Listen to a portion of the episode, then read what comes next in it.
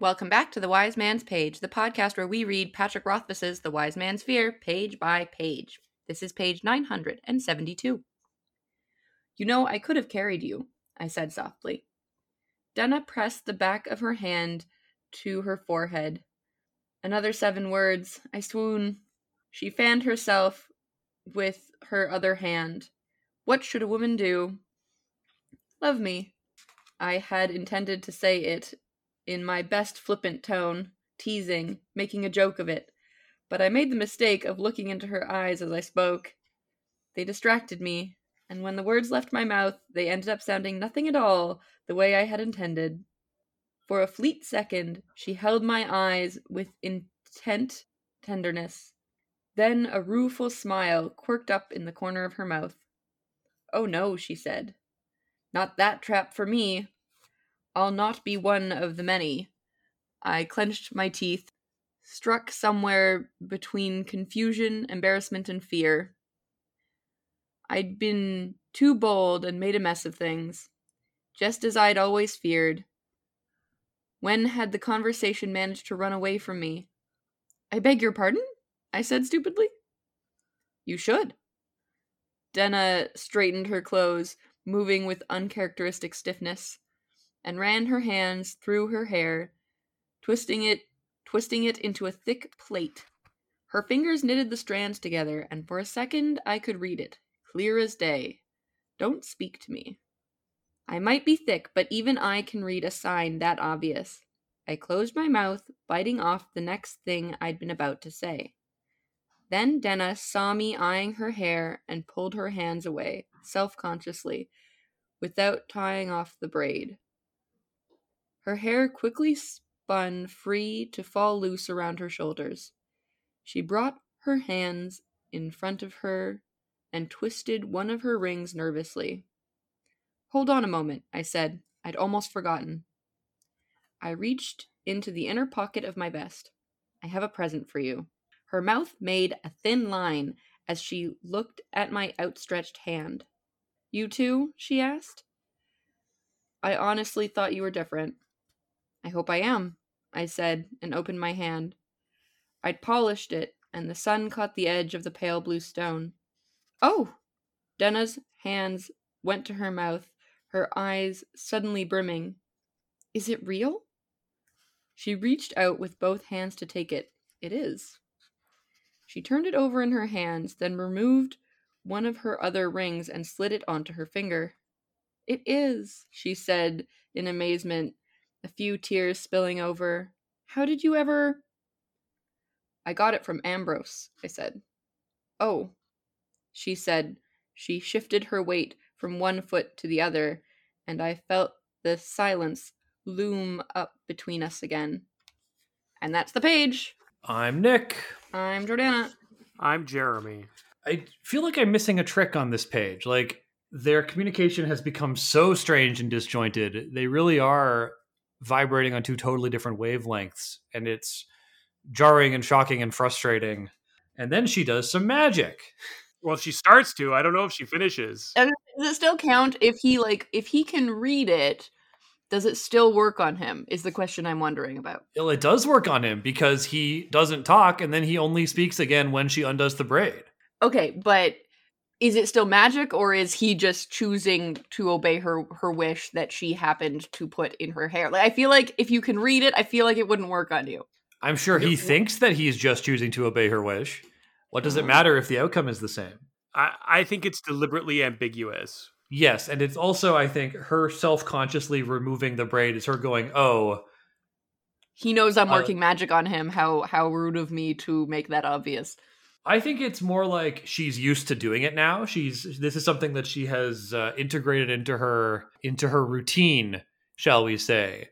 And so it's like something that she does, "Okay, I'm mad. I don't want this conversation to go anymore. I'm just going to sort of uh, like the muscle memory is going to start me doing this because this is what I do now in these conversations. And she sort of self consciously goes, "Oh, first off, he knows about it, or you well, know, he might, but also it's Kvothe, and maybe I don't have to." Like I think that her self consciousness is is a combination of embarrassment and also like I don't think she knows that he knows that it's magic because he doesn't. Yeah, I want to make that absolutely clear there is no nothing in the text of the book suggests that Yllish knots are magic, and nothing suggests that Kvothe thinks that they are. That's something that we have been operating on a theory that they are magically compelling people to do the things that Denna braids in her hair, but that's not actually textual. What's it like having no joy in your life? I have lots of joy in my life, but I don't derive joy from making things up about a book I'm reading. I do think Jeremy derives joy from removing other people's joy, though. Yeah, he's sort of a Grinch figure. I, I really try not to be, but I want I don't want the readers to get uh, sorry, I don't want our listeners to get the wrong idea. Like this is we often do on this podcast just talk about a thing that we have theorized is true as though it's like textual on the page and it's not, and I think that we need to make that clear. That's actually very reasonable. I disagree with it, but it is reasonable. Yeah, same. Mr. Grinch, you're a correct one. Uh, you're a justified one. Mr. Grinch. Mr. Grinch. Your actions, You're though odious, are defensible.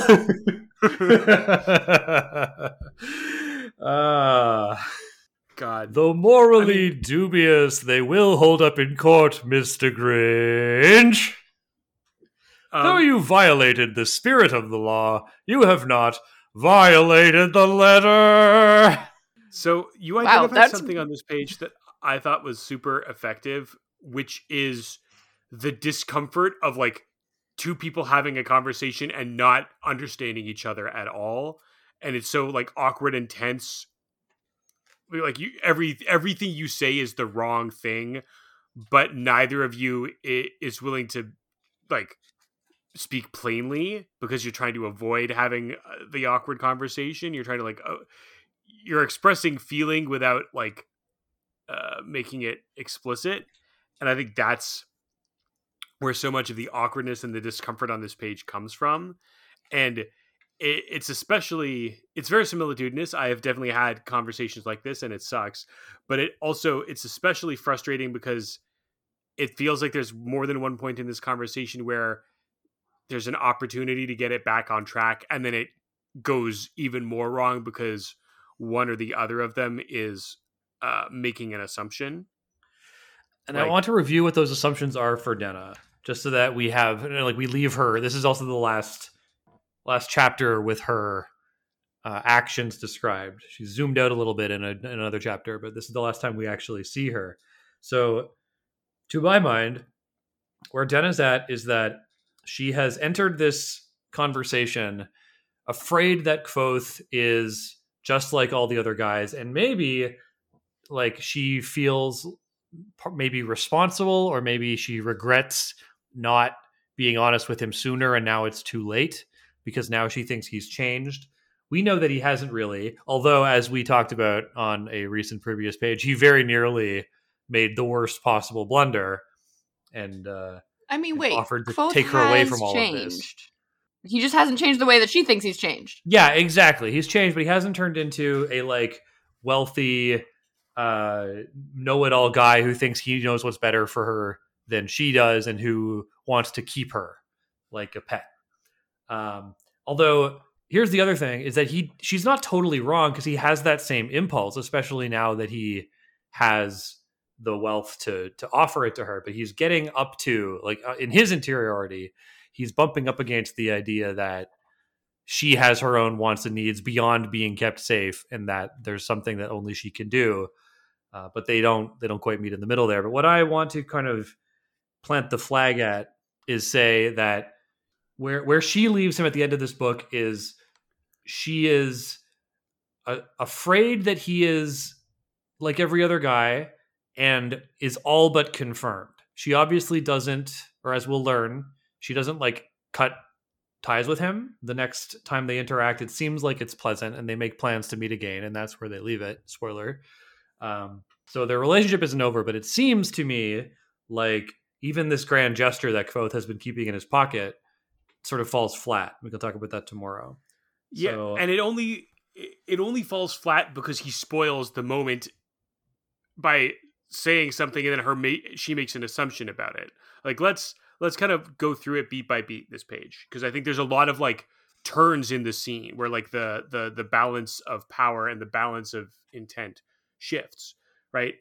Kvothe says uh, she says, "What should a woman do?" Kvothe says, "Love me," and he's accidentally uh, sorry, actually, sorry, sorry, I want to I want to take it one step back because you know I could have carried you as a response to the almost the last thing she said, which is uh, he goes, "Would you like me to carry you?" And she said yes, and then immediately goes into the water and then wade back to Mhm. shore. They spend some time silently, and then he goes, "You know, I could have carried you." Like it's it's there's still a response to the previous conversation. I think it's relevant. Yes. And like again, that is him that's him being sincere and she doesn't take him seriously. Then he says, "Love me." And he doesn't intend it to be sincere, but it is because he's like looking into her eyes when he says it. A classic blunder. And for a fleet second, she held my eyes with intense tenderness. For a minute, she believes him because she well, wants and to she'd like him. to do that. Yeah. Yeah. And then she ruins it for herself by making the assumption that he says this to all the girls that he's trying to get into bed because she's still, you know, hypocritically ticked off that he's been sleeping around. And she says, and if "Oh, if no, I not- may, this is a case of his work on his reputation biting him in the ass. I don't think he's intentionally trying to seed the idea that he's a Lothario, but it's you know it's a fact. No, that idea- that idea has sprung up independent of him, and we'll find out later that he doesn't really know how far that gossip has gone until Fela tells him about it. Mhm. Um, uh, so she says like, "Oh no, I'm not going to be another one of your conquests," and he genuinely and like that's very hurtful to him because he was he was being really vulnerable in that moment, even though he hadn't quite intended it that way. But he like he revealed a really vulnerable feeling, and then he fears that he has screwed up. Uh, and she's like, he says, "I beg your pardon." She says, "You should," and she's like, she's moving with an uncharacteristic stiffness, which I think can be read one of two ways. Either she's like mad at him all over again. She's like thinking about him, you know, making out with other girls or whatever, and he's and she's like, "You should apologize to me," or she is experiencing now a kind of like internal, ah, I messed up. He was being sincere, and now I've like screwed it up. Ah, ooh, ah, I have to cover. yeah, we don't have get her internal monologues, so we don't know. Mhm. Yeah, and I mean that's just th- always the case with Denna. Is that part of the reason that she is an enigmatic character is because she never says what she's thinking, and we can't hear her thoughts.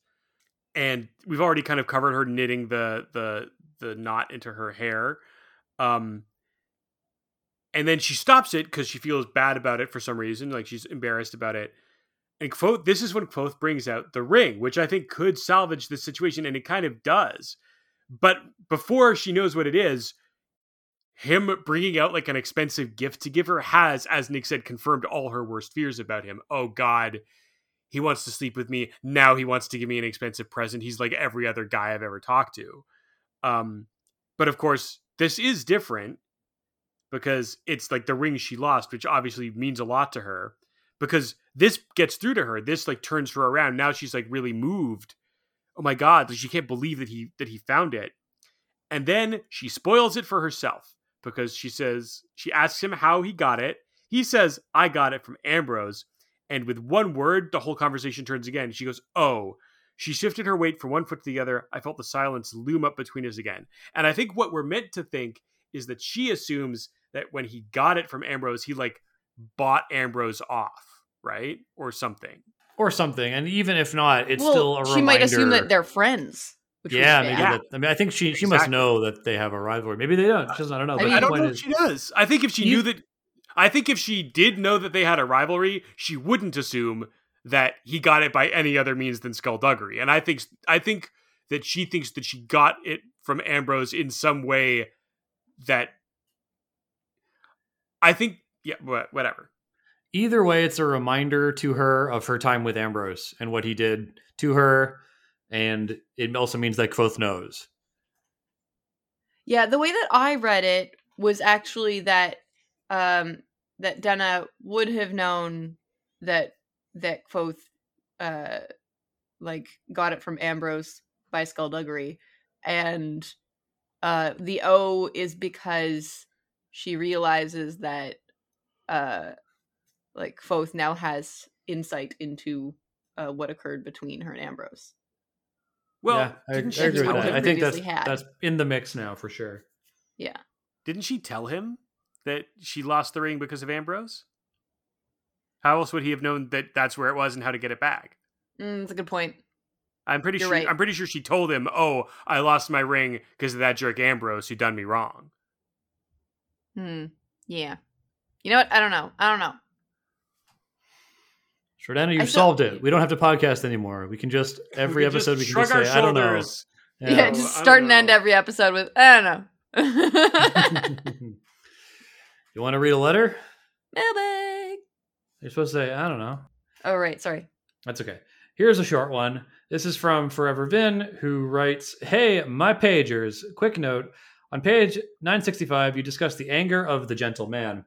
On my first read through, I often thought of Master Lorren's demeanor and his wrath when his books were threatened.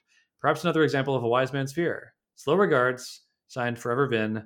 Shout out to the sleeping giant. I believe, uh, and it's backed up by Curtis on the Discord, that the very first mention of the three wise man's fears is in reference to Lorren. Uh, so it's actually textual. The idea that the wise man's fear is uh, is Lorren's anger, although that's in book one. So uh, I believe that is in response to our conversation we had about the instances of the three things wise men fear in this book. Um, and in particular, Lorren's anger is uh, is is in the first book. Now, I put to you also that Lorren is no gentle man. He is, you know, taciturn. He is quiet. He he doesn't emote much. But I don't think of him as being gentle. I think of Trapis as being gentle, um, and e- even to an extent, Kvothe. Also, potentially, we might be misreading it. It could be the anger of a Gentile man, so it could be a, a non-Jew. Yeah, Uh, I feel their like that's is to be every man in this book, though. That's true. Well, we should definitely, when we have Rothfuss, we should ask if which which of the races are, are Jewish coded. Mm-hmm. I mean, the I was gonna Shaldish say, are aren't aren't coded, but- none of the religions the same as they are in our world? like directly, Yes. so it would be Um, impossible for there to be. Look, I just want to chuckle at the the the, the very poor play on words uh, of the anger of a Gentile man. So also, I didn't know that Oh, about. there's three things all wise men fear. Nothing worse than the anger of a Gentile man. you didn't know that Gentile meant non-Jewish. I did not know that. There you go. Oi, Jordana, you're me grief. Okay, wait, wait. So then, does like what's okay? So is where does the word Gentile come from then? I'm going to assume Yiddish. Okay. Because I was thinking, I was like, okay, if you're atheist, that's like the everybody word for not religious. But I wonder if every religion has a word for not that religion. I mean, it, it is uh, it is a, has a Latin origin. Oh. okay. Anyway, I'll cursory Google that for myself later. I'm just, it's so curious. Also, um, Oh yeah, it's from like the explain what the Latin for like giant is? family. Huh? um, the sleeping giant. They shouted out the sleeping giant. Should we contextualize that? Uh, Or well, just all let it sit? You can you can you can contextualize it, Jordana. Go to the Discord. There we go. Okay, it's over. they can contextualize it The- themselves. That, that that's perhaps even more complicated. The, the Sleeping Giant is the long running D and D game played by The people uh, in the some of Discord. listeners. That's right. Okay, there you go. So, uh, just before we wrap this one up, uh, on page 158 of this book, uh, Kvothe and Denna are talking about her re- relationship with Ambrose, and she says, when she's explaining how things went wrong with them, the fitting was loose on my ring, and he said he'd have it repaired. I take, and Kvothe says, I take it he wasn't nearly so generous after things went sour. Kvothe says, I might be able to do something if the ring's important to you. Dennis says, It was important, but what would you do exactly? Remind him, one gentleman to another, that he should treat women with dignity and respect? Good luck. So I put it to you that now that's what she thinks has happened. Oh wow! And then she probably feels bad about it. Yeah, I mean, I think I think she feels bad that Kvothe would have that kind of conversation with Ambrose because that's a gross conversation to have. And I also Also- think that the thing he says on the next page also makes it worse. So we can talk about that tomorrow. Okay, I'll save my other thought for tomorrow too. Listeners, you can save all of your thoughts for tomorrow's page. of The win. win.